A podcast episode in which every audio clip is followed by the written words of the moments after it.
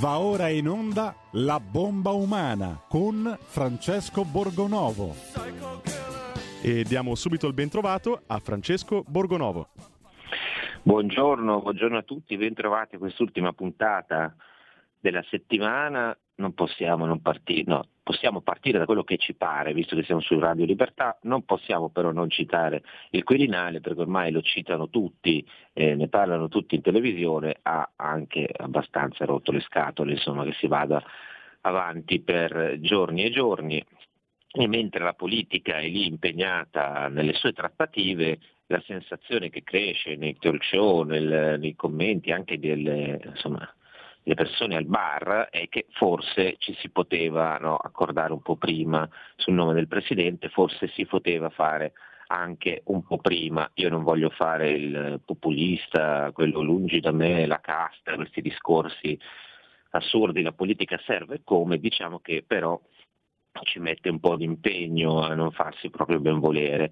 E il fatto che la politica sia un po' in un impasse, dovendo scegliere nomi tecnici anche, ci sono sul tavolo persone condivise da questa maggioranza che nasce proprio, ricordiamolo, per volontà di Mattarella, come maggioranza non politica, come una sospensione della politica, forse la fine addirittura della politica, tant'è che infatti ha in parte abdicato, e di questa abdicazione della politica parleremo anche con l'ospite che abbiamo questa mattina e che sono molto contento di avere con noi, perché ha scritto un libro bellissimo. Io però, prima di presentarvi l'ospite, volevo leggervi una cosina piccolina, una notizia. La FIMMG di Roma, che è un'associazione sindacale di medici di medicina generale, cioè di medici di base, ha presentato un esposto in procura contro i pazienti Novax. E insomma, a leggere così questa notizia si rimane abbastanza allibiti. Dice: ma contro la marea montante di coercizioni e intimidazioni da parte dei pazienti Novax nei confronti dei medici di medicina generale della regione. Allora, la regione è il Lazio. Allora uno dice: quali sono queste intimidazioni e coercizioni? Ti intimidisce, ti scriverà delle minacce, sapete che questi Novax minacciano, odiano, sono oltre a spargere amatti, ovviamente causano morti, minacciano, odiano, se la prendono con i medici. E sentite cosa dice Quotidiano Sanità, è una fonte autorevole, specialistica, diciamo. Tra i fattori di scontro, la richiesta al medico di prescrivere il vaccino o certificare l'esenzione su patologie fuori dalle linee ministeriali. Ora, io dico, ma scusa, esattamente quale coercizione o intimidazione sarebbe chiedere la prescrizione del vaccino? Cosa che mi pare si possa fare. Dove sarebbe l'intimidazione nel chiedere di certificare delle patologie diverse da quelle presenti sulle linee guida, quando ci sono persone che effettivamente hanno avuto dei problemi dopo il vaccino? Nessuno è disponibile a certificare delle reazioni avverse, nessuno è disponibile ad ascoltarli o risarcirli, e quando ci sono persone che hanno timore di star male, non vengono ascoltate di fatto, non vengono magari neanche viste, perché poi i medici di base hanno i loro problemi, sono sommersi di richieste, ci sono persone che devono seguire 1500 rotti pazienti. Ma scusate, ma dove sta l'intimidazione? Cioè, io vorrei capire anche la logica con cui queste associazioni sindacali ragionano. A me sembra una cosa incredibile che uno chieda un minimo di attenzione in più, non mi sembra un'intimidazione, o comunque non mi sembra più intimidazione questa di altre che abbiamo visto da parte, delle istituzioni pubbliche, che continuano a insistere. Abbiamo visto quel simpaticone del sottosegretario Sileri dire che i non vaccinati sono pericolosi, cosa falsa, smentita anche dal Lancet, con un articolo che mostra come nei primi 5 giorni di contagio fondamentalmente vaccinati e non vaccinati spargano ugualmente la malattia. Ma questa ormai è la tendenza in atto in Italia sembra che non si possa arrestare, anche se fortunatamente i dati sui contagi vanno molto meglio, però insomma coercizioni, intimidazioni mi aveva un po' colpito. Io sinceramente riterrei una coercizione, un'intimidazione anche un sottosegretario che ti dice che renderà la vita difficile al non vaccinato, anche se esercita il suo diritto, ma questa è una mia opinione personale, figuriamoci se io voglio insomma alzare gli animi, anzi spero che insomma ci si renda conto che forse si sta esagerando un po'. Ma veniamo all'ospite di questa puntata, che è un ospite, dicevo, gratitissimo, ha scritto un libro molto bello. Noi ogni tanto consigliamo anche i libri, e spesso consigliamo libri dell'editore Liberi Libri, devo dire la verità, perché sono molto belli e molto interessanti. Quello nuovo di Lorenzo Castellani, che insegna storia delle istituzioni politiche alla LUISS di Roma, e che già ha pubblicato nel 2020 un libro di cui abbiamo citato spesso, che si intitolava L'ingranaggio del potere. Quello nuovo si intitola Sottoscacco ed è un'analisi, devo dire, molto puntuale, molto interessante, molto equilibrata, anche lucida, dell'attuale situazione della gestione della pandemia da parte della politica. Noi eravamo partiti dal Quirinale dicendo ma forse insomma la politica poteva o muoversi prima o comunque rendersi conto che è impossibile stare lì a cercare un accordo su un nome, no? Che non sia politico, che sia largo, nel momento in cui questa maggioranza nasce proprio come maggioranza non politica, nasce come sospensione della politica in realtà, o comunque come così sedazione almeno temporanea della politica. E nel libro di Lorenzo Castellani c'è un passaggio secondo me molto interessante che ci deve far riflettere, che spiega un po' anche quello che sta succedendo in questi giorni. E esattamente a pagina 29, quando dice che la costruzione di una nuova autoritas, no? Tecnica e scientifica per regolare rischi e paure, no, senza essere troppo disturbati dai lacci della rappresentanza, cioè abbiamo fatto un'autorità tecnica perché potesse gestire la pandemia senza troppi impedimenti. Ecco, rischia in realtà di indebolire la classe politica che ricorre a questi metodi. Non sono segno di forza questi metodi, ma di debolezza, no? Di debolezza della politica. E questo secondo me è un gravissimo problema, perché quando tu fai comandare l'autorità medica e scientifica, ti nascondi sempre dietro la scienza per giustificare le tue decisioni, giuste o sbagliate che siano, il problema non è piccolo e rischia di trascinarsi. Lorenzo Castellani, buongiorno. Buongiorno, grazie per l'invito, è sempre un piacere essere vostro ospite. Sì, peraltro aggiungerei una questione, non solo naturalmente impostare tutta la politica intorno ai concetti di paura, intorno ai concetti di rischio, crea un effetto di detronizzazione della politica, cioè la politica a quel punto per fronteggiare i rischi e le paure in una società industrializzata, tecnologica come la nostra, alla fine è costretta ad abdicare ad altre strutture tecniche, quindi a manifestare la propria debolezza perché si è messa in scacco da sola, no? Ha alzato le mani, cioè l'unica cosa che possiamo fare sono prevenire rischi e paure, e quindi ci fermiamo sostanzialmente, lasciamo spazio a chi ha gli strumenti tecnici. Ma c'è anche un altro problema che è molto evidente nel nostro dibattito pubblico, cioè questa idea di scienza come se la scienza fosse un concetto fisso, come se la scienza non fosse un concetto dinamico, continuamente rivisto, che vive di esperimenti, di fallimenti, di revisioni, ma come se fosse una sorta di religione capace di dare e infondere attraverso una sorta di tavole della legge, per bocca dei suoi sacerdoti virologi, una serie di certezze.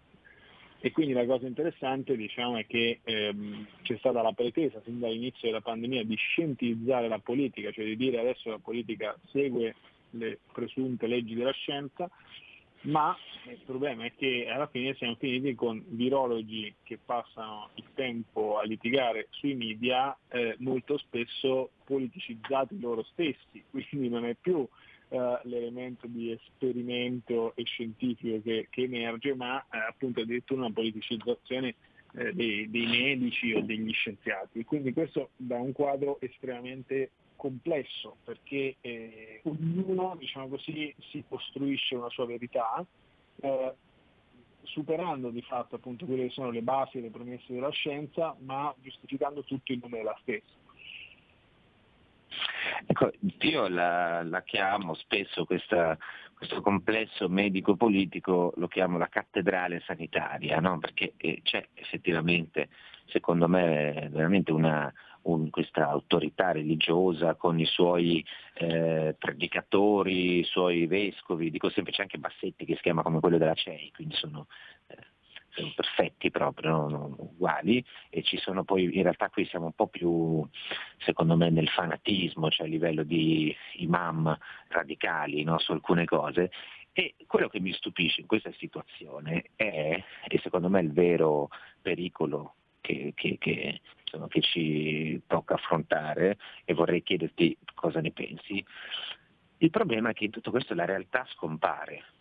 Cioè io mi rendo conto, anche un esempio banalissimo, mi è capitato ieri sera da Paolo Del Debbio a dritto e rovescio vedere una farmacista che mi diceva delle cose che per me erano abbastanza chiare, cioè diceva io ho sempre fatto tanti tamponi, ultimamente ne faccio infinitamente di più,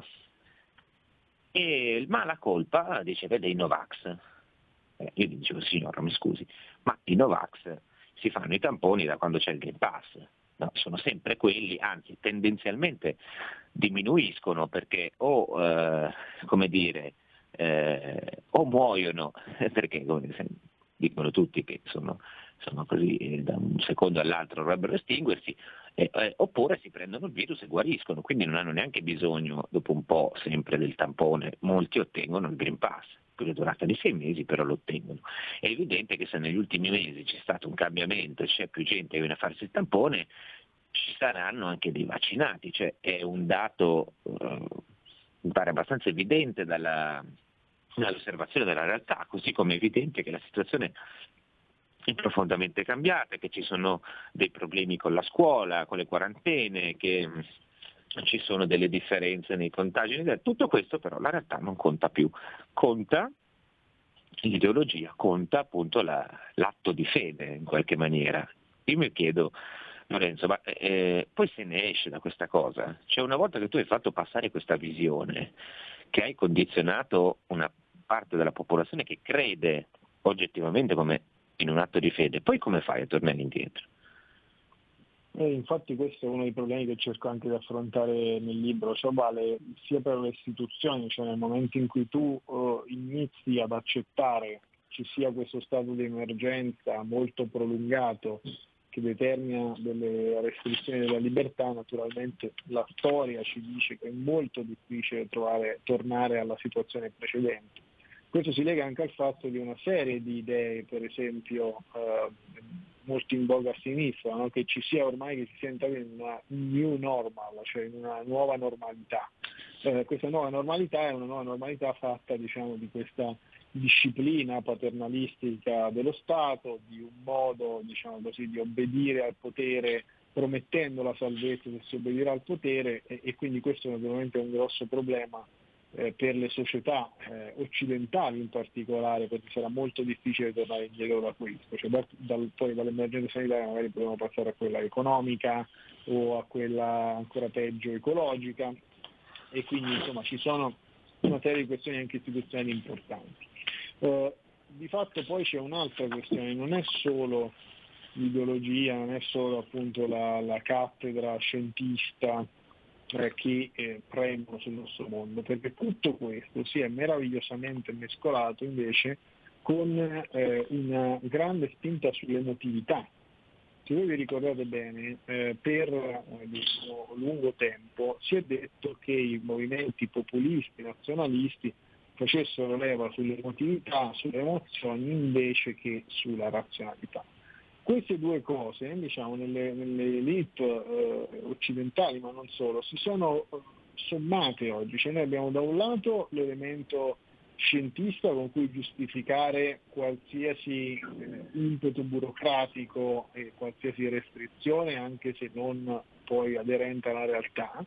Dall'altra parte tutto questo, diciamo, si passa attraverso i media come una grande, diciamo, questione legata alla paura, alla sicurezza, alla rabbia nei confronti di chi non si allinea, e quindi insomma ci si consegna il Covid un mondo che aveva già in sé questi elementi, perché l'elemento scientista ad esempio era molto forte nell'economia, no? Gli economisti che ci dicevano che non esistevano altre possibilità, e poi negli ultimi 5 anni è cambiato tutto dal punto di vista della politica economica, e uguale anche ovviamente l'elemento emotivo che sicuramente faceva parte di alcuni movimenti diciamo populisti, nuovi eccetera, ma si sono fusi soprattutto diciamo nelle mani, nella mente di chi esercita il potere. Questo ovviamente crea un precedente molto pericoloso, perché sono le società meno libere, illiberali, quelle che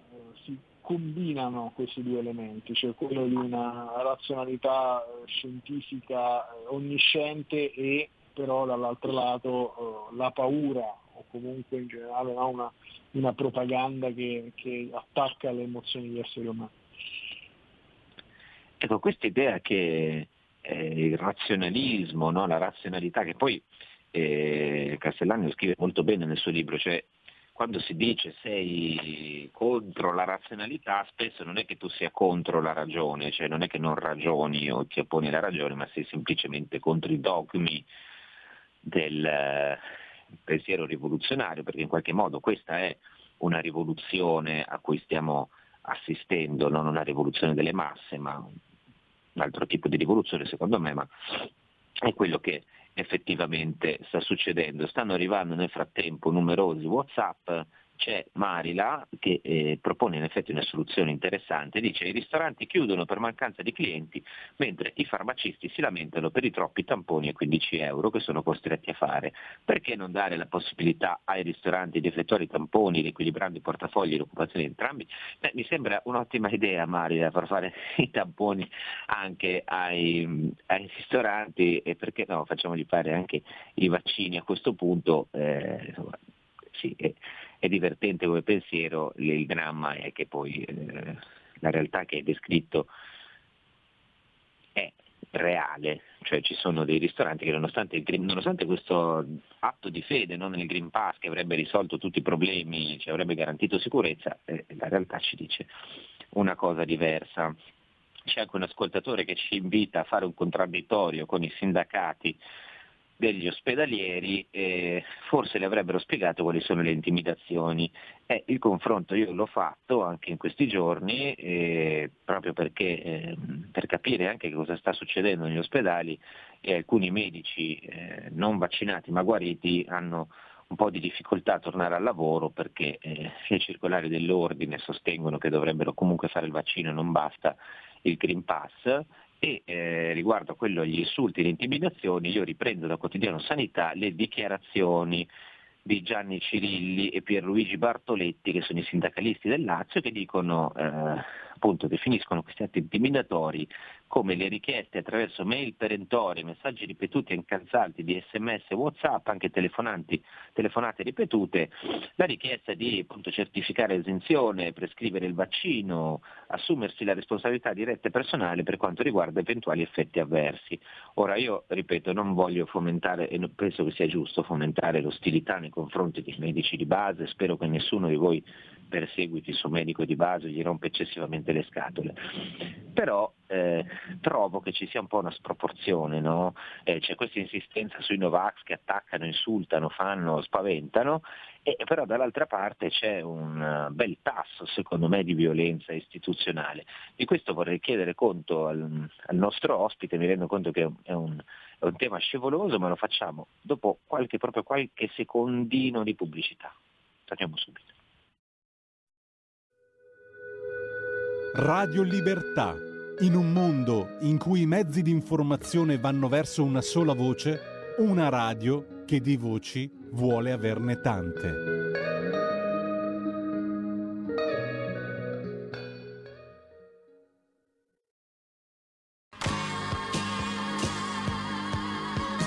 Davide Volpin, un'ora in diretta nel passato per non dimenticare i grandi artisti e la loro grande musica. Ogni sabato dalle 17 alle 18, Spazio Pomeriggio su Radio Libertà.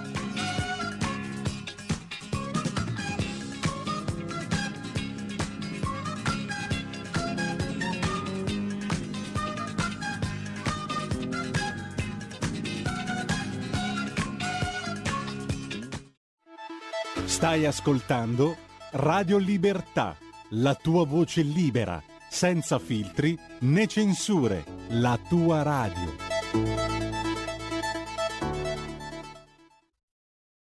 E ridiamo la linea per la seconda parte di La bomba umana a Francesco Borgonovo. E allora rieccoci qua, continuano ad arrivare dei WhatsApp, continuano, cioè ci sono ascoltatori che ci dicono in effetti quando vado a fare il tampone ci sono tantissime persone vaccinate che vanno a farlo, ma evidentemente qui si continua a, introducevo prima il tema della violenza, si continua a infierire sul Novax, che è l'untore, il cattivo per eccellenza, che è quello a cui si devono addossare tutte le responsabilità, mentre così, insomma, il vaccinato è insomma, libero, no? da ogni accusa. E noi ascoltiamoci un po' di musica sul fatto che appunto certe persone hanno tutte le fortune, qualcuno è proprio cattivo come i Novax, invece certi altri hanno tutte le fortune. Some guys have all the luck.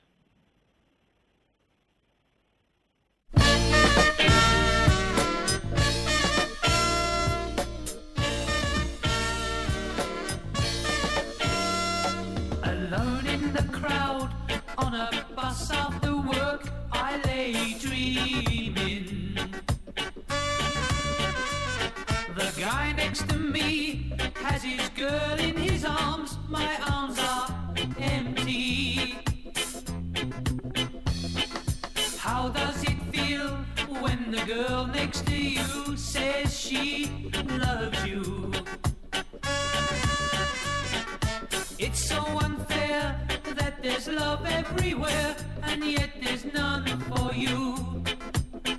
Some guys have all the luck. Some guys have all the pain. Some guys have a little sunshine in their life. My life is only filled with rain. Someone to take for a walk by the lake, dear Lord, let her be. Someone who's shy, someone who's liable to cry at sad movies. I do believe I would die just to look in her eyes and find them full of me. You're just a dream, and as real as it seems, I'm not that lucky. Some guys have all the luck. Some guys have all the pain. Some guys have... Ed ecco, qualcuno ha tutte le fortune, qualcuno ha tutti i dolori e i guai in qualche maniera, no? Questa era Judge Dredd, una canzone fatta diventare famosa da Rod Stewart, e con Lorenzo Castellani, autore di questo bellissimo Sottoscacco per Liberi Libri che trovate in libreria oppure lo ordinate online presso la casa editrice, come volete, però è uno di quei libri che vale la pena di leggere. Dicevamo di Lorenzo, ci sono appunto, c'è un certo tasso di violenza, no? Anche istituzionale nei confronti della minoranza, che ormai credo anche vada riducendosi, perché appunto tanti guariscono, qualcuno purtroppo muore, però rimane quest'idea del nemico, che è molto funzionale a questo discorso di dittatura commissaria, definiamola così, no? Seguendo Carl Schmitt. Sì, soprattutto è un meccanismo, diciamo, di capro espiatorio, cioè siccome, diciamo, il governo, in generale i governi, poi non solo quello italiano, hanno subissato di regole spesso incomprensibili, irrazionali, estremamente burocratiche, la popolazione anche vaccinata negli ultimi mesi. È chiaro che anche qui serve un meccanismo di giustificazione. Allora, un meccanismo di giustificazione l'abbiamo visto, è quello della fiducia nella scienza che può risolvere tutto, quando ovviamente sappiamo che non è così per Costituzione, diciamo. L'altro è creare uno spauracchio, creare un nemico da disciplinare, un nemico da incolpare, un nemico su cui, diciamo, applicare una operazione di polizia, diciamo così.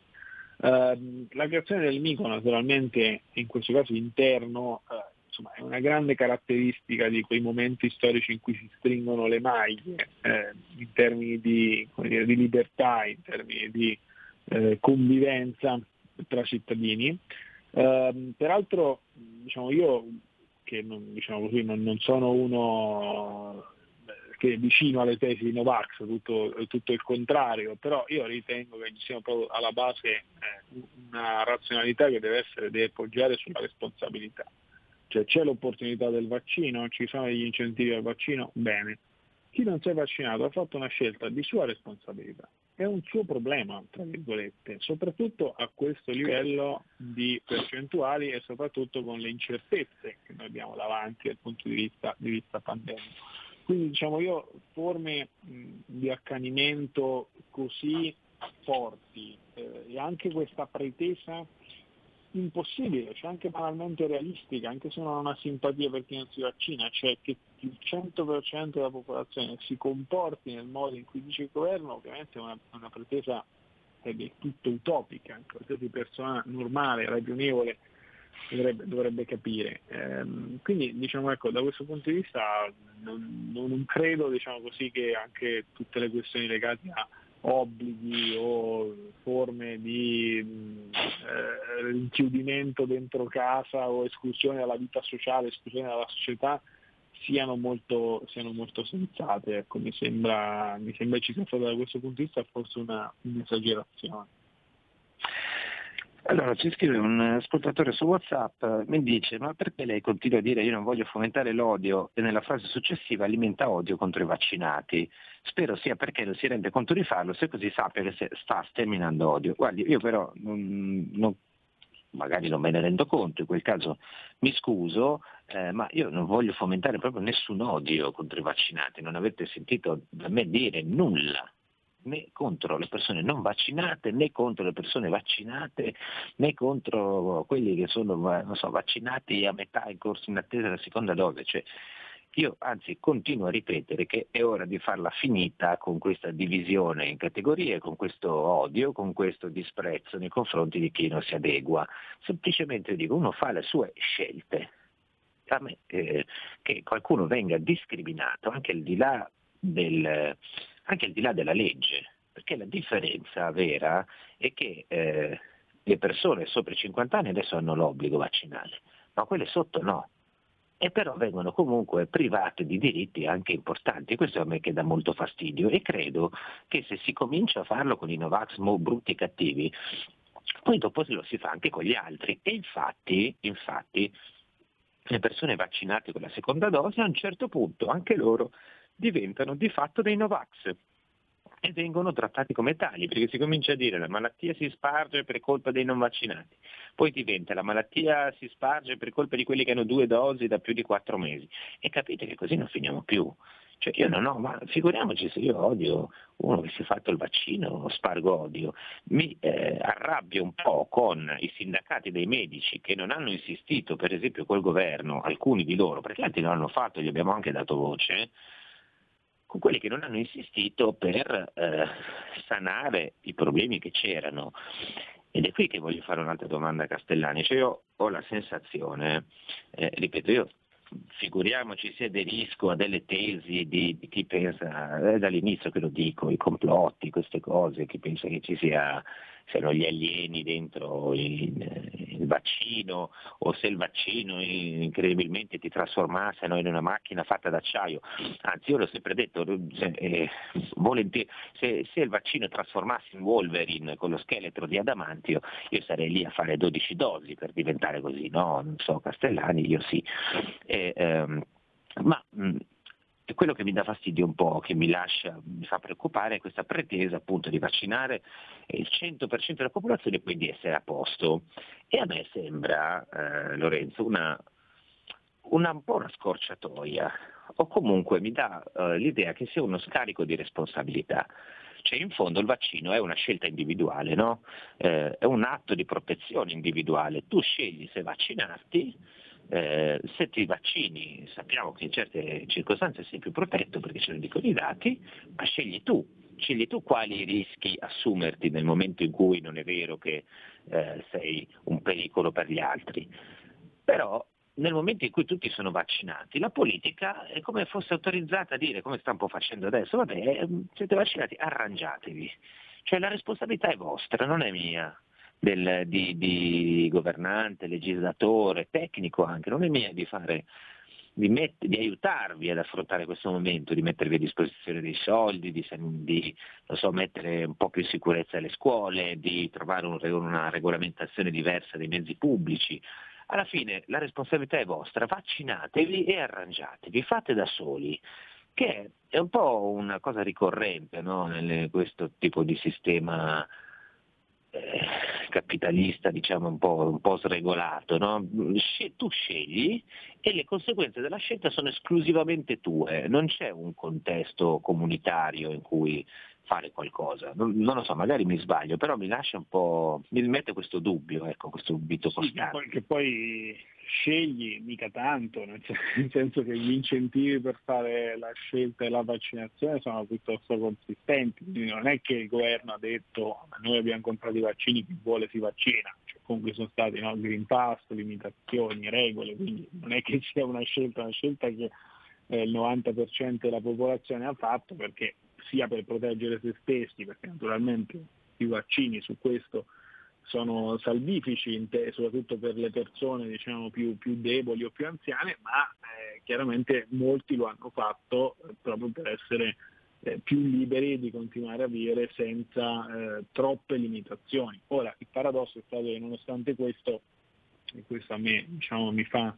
spesso innervosire, e nonostante i vaccini, nonostante tutto, si parla ancora, si è parlato ancora fino a pochi giorni fa di ulteriori limitazioni anche per chi ha fatto il vaccino, quindi questa è una cosa, giriamo ancora con le mascherine all'aperto nonostante abbiamo 3 dosi di vaccino, quindi questi sono diciamo, dei paradossi assoluti.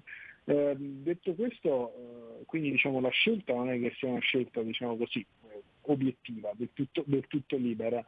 A fianco c'è appunto un doppio gioco di specchi, cioè, da un lato quello che dicevi tu, cioè io ti accompagno verso una scelta, ti prendi la tua responsabilità e poi sono fatti tuoi, e dall'altro quello, diciamo, di tipo burocratico, quindi noi viviamo sempre di più in una sorta di sistema di potere che possiamo dire così, da un lato sconta tutte le responsabilità e dà un grande potere paternalista allo Stato, al governo, Stato e governo che però non riescono, come dire, a tamponare gli elementi di solitudine, di individualismo, eccetera, che appunto società capitalistiche avanzate spesso hanno. Il problema è che c'è anche un problema, diciamo, di tipo psicologico, cioè che noi oramai viviamo sempre di più in una dipendenza da quello che ci dice il potere, in società che sono sempre più individualizzate, cioè i rapporti umani, i momenti di associazione, appunto i momenti comunitari sono stati completamente distrutti negli ultimi 2 anni, o per gran parte distrutti, e poi senza parlare ovviamente di tutte le trasformazioni economiche che con l'occasione sono state spinte ulteriormente. Quindi ecco, mi pare che insomma il mosaico sia questo, cioè una società che per certi versi è molto libera nel lasciare appunto le responsabilità e nel lasciare obbligarsi alla sua dei cittadini, dall'altra però invece anche estremamente invasiva, possiamo dire così, in termini di regolazione. Ecco, c'è un ascoltatore che ci scrive: non deviate, parlate degli effetti avversi, di cosa sta succedendo anche degli ospedali con i vaccinati che stanno male e non sanno come curarli, ma veramente noi non deviamo, cioè sono partito parlando di effetti avversi, anche adesso spieghiamo che insomma appunto le persone vengono lasciate da sole e chi ha degli effetti avversi è uno, difficile farseli riconoscere dalla burocrazia, 2, avere un sostegno, perché mi risulta che chi ha subito delle conseguenze anche pesanti non sia molto seguito, e questo è un enorme problema ed è uno scarico di responsabilità da parte dello Stato. E però dobbiamo parlare di tutti i dati, cioè metterli in fila, e se noi guardiamo i dati dell'Istituto Superiore di Sanità, quelli che sono disponibili sui tassi di morte e sui rischi, vediamo che, io finirò mai di ripeterlo, sotto i 40 anni le possibilità di morte sono dello 0,00038%, quindi molto basse, e quando si sale sopra i 60 cominciano ad aumentare e oggettivamente il numero di ricoverati per una certa facilità in terapia intensiva con il vaccino è molto più basso. E questi sono i dati, cioè non è che aver paura dobbiamo aderire per contrastare un'ideologia a un'ideologia uguale contraria, per quanto non sia, secondo me, non siamo su un piano di parità, c'è sempre una maggiore influenza da parte del potere, una pesante spinta anche violenta, come dicevo prima, da parte del potere sul vaccino. Quindi noi diamo tutti i dati, poi ognuno fa su questo la sua scelta, dispone nel proprio corpo, fa la sua scelta, nella scelta però deve essere un pochino seguito, no? Sia nella vita quotidiana se sceglie vaccinarsi, sia negli effetti avversi che possono capitare, sia in tutto il resto, insomma, questo è il punto. Quindi non insistere solo su un tema e basta ideologicamente. C'è un altro ascoltatore che ci scrive: il vaccino viene imposto sulla base di un ricatto, non c'è libera scelta. Uno Stato democratico si basa sul principio che anima le sue leggi, uno Stato di mafia si basa sulla forza del ricatto. Che il Green Pass fosse un ricatto, insomma, lo abbiamo ripetuto più e più volte, secondo me continua a essere un ricatto, e c'è anche il problema che diceva Castellani pochi istanti fa, cioè mentre tutti gli stati europei, praticamente tutti, vanno verso un abbassamento delle restrizioni, o comunque c'è chi mette l'obbligo a una certa fascia d'età, poi però toglie le restrizioni per gli altri, no? Comunque c'è un tentativo di bilanciamento, in ogni caso un po' dappertutto le restrizioni vengono calando, anche perché la curva, anche qui, dei contagi, dei ricoveri fortunatamente cala. E noi invece fra pochi giorni, il 1° febbraio, introdurremo ulteriori pesantissime restrizioni, tra cui l'impedimento ad andare, non so, in posta o in banca o dal barbiere per chi non ha il vaccino o non si è fatto un tampone. Che è questo che, insomma, è questo rifiuto di vedere la realtà che a me continua a spaventare, Lorenzo.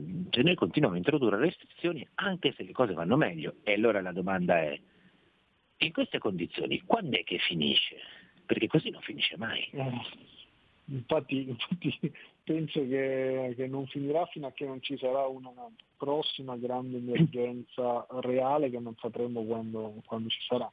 Ma a me la cosa che, diciamo, ha lasciato sempre pensare è che a un certo punto si è smesso, questo anche per delle complessità di media, totalmente di guardare agli ospedali, agli andamenti, diciamo, dei parametri ospedalieri, e ci si è focalizzati solo ed esclusivamente sui contagi che peraltro molto spesso si diffondevano non solo naturalmente tra non vaccinati, ma anche tra vaccinati con sintomi molto lievi. Quindi da questo punto di vista, diciamo, io quello che non ho mai compreso fino in fondo è stata questa scelta di farsi guidare, prevalentemente, diciamo, un po' anche per la scelta di Speranza nel Ministero della Salute, da questa idea del contagio zero, che è un'idea cinese, quindi è un'idea, diciamo, da Stato totalitario, lo possiamo dire senza problemi. Perché per l'altro non funziona. Esatto, estremamente disfunzionale, estremamente stupida per sistemi, diciamo, come i nostri, come quelli occidentali, che l'Italia è l'avanguardia in questo, nella sua vicinanza alla Cina nel mondo occidentale, perché poi anche questo, diciamo, viene sempre occultato, cioè il fatto che in Svizzera, nel Regno Unito, negli Stati Uniti d'America non è che ci sia lo stesso regime di regole che è stato fatto in Italia o in Francia, quindi insomma non ce n'è nessuno, salve. Ci sono dei paesi molto più liberi di noi anche dal punto di vista economico eccetera, che non hanno fatto queste cose. Quindi in Italia, diciamo, c'è un po' per mentalità di sempre grande capacità di obbedienza al potere degli italiani, perché che se ne dica, sì, l'italiano è tendenzialmente anarchico, individualista, ma poi ci sono dei momenti della storia in cui invece è molto obbediente al potere, e questo è uno di questi. E poi perché da noi, posso dire una cosa un po' così fuori dalle righe, c'è un conformismo intellettuale e politico mostruoso. Cioè l'Italia, io credo sia il paese culturalmente più conformista di lungo periodo in realtà, più conformista del mondo occidentale. E quindi quando la maggioranza, che largamente controlla i nodi fondamentali dell'informazione, della comunicazione, dell'istruzione, eccetera, si mette in moto, si mette in testa una certa idea che naturalmente porta dei vantaggi ad alcuni, perché alcuni burocrati, alcuni medici, seppur ovviamente nello sforzo, comunque ha portato tanta visibilità, tanta notorietà, tanti nuovi posti da gestire, eccetera. Questa è la cosa più sconvolgente del sistema italiano, e non vengono tollerati nessun tipo di discorso. Cioè, io non fatico a pensare, diciamo, colleghi, giornalisti o accademici che di fronte a una chiacchierata così laica come quella che stiamo facendo arriccerebbero il naso, darebbero su tutte le furie, ecco. Beh, capita, almeno a me capita regolarmente, su televisione, su giornale, insomma, capita di continuo, e sono molto d'accordo con quello che dici. C'è un tasso di conformismo spaventoso. Questo secondo me ci deve fare un po' preoccupare, riflettere sullo stato della nostra, insomma, nella nostra nazione, perché a un certo punto sembra che in certi ambienti, a certi livelli proprio si rifiuti di pensare, cioè, è più comodo uniformarsi e andare che riflettere con la propria testa, e questo è un po', insomma, favorito da questa conformazione, diciamo, settaria o da religione, insomma, anche abbastanza feroce che ha assunto, no, il sistema sanitario, la gestione della pandemia, e dall'altro però. No, è che è diventata una questione di civiltà, cioè se tu non sei allineato, sei un incivile, o sei uno che fa intelligenza con il nemico. Questo anche se hanno posizioni intermedie. A me questo è capitato spesso nei dibattiti pubblici, cioè non viene tollerata nessuna minima deviazione. Questo è il vero problema di fondo, cioè non solo naturalmente dire vabbè, c'è gente che è complottista, che vede ovunque la mano del capitalismo, delle massonerie, ok, sono, diciamo, dei pazzi esagerati o quel che vuoi, ma diciamo anche persone ragionevoli sono state brutalmente attaccate e aggredite per dire ma forse si può fare altro, ma forse qualcuno sta facendo diversamente. Cioè, c'è la reduzione ad novaxum in qualche maniera. No? Posso dire, a differenza di alcuni temi tipo quelli etici, in cui l'emergenza non può essere messa anche se ci provano, per cui diciamo un minimo di diversità fisiologicamente si mantiene, qui di fronte all'emergenza, di fronte alla paura della malattia con i morti eccetera, questa diversità non è più tollerata, perché diventi immediatamente, come dire, uno che sta lì a vedere il pelo nell'uovo, in molti casi mi è capitato di sentirmi dire questo, o che appunto si preoccupa per delle libertà che non hanno particolarmente senso in questo momento, e il problema è che c'è un 80-90% dell'opinione pubblica che è assolutamente compatta su queste posizioni di conformismo, e non è possibile scalfire in alcun modo questo elemento. Anzi, diciamo la verità, chi prova a ragionare su qualcosa anche in maniera appunto razionale, anche in maniera pacata, certo, subisce una sanzione sociale forte. E viene aggredito, insultato, appunto, ridotto come se fosse un malato di mente che, insomma, lo diceva Vladimir Bukowski, c'è una nuova malattia mentale in Unione Sovietica che è l'opposizione. Ci scrive, leggiamo gli ultimi 2 WhatsApp, scrive un ascoltatore: caro Borgonovo, non crede che per aiutare il nostro paese a guarire da questa patologia psicologica, da terrore Covid, si debba parlare d'altro?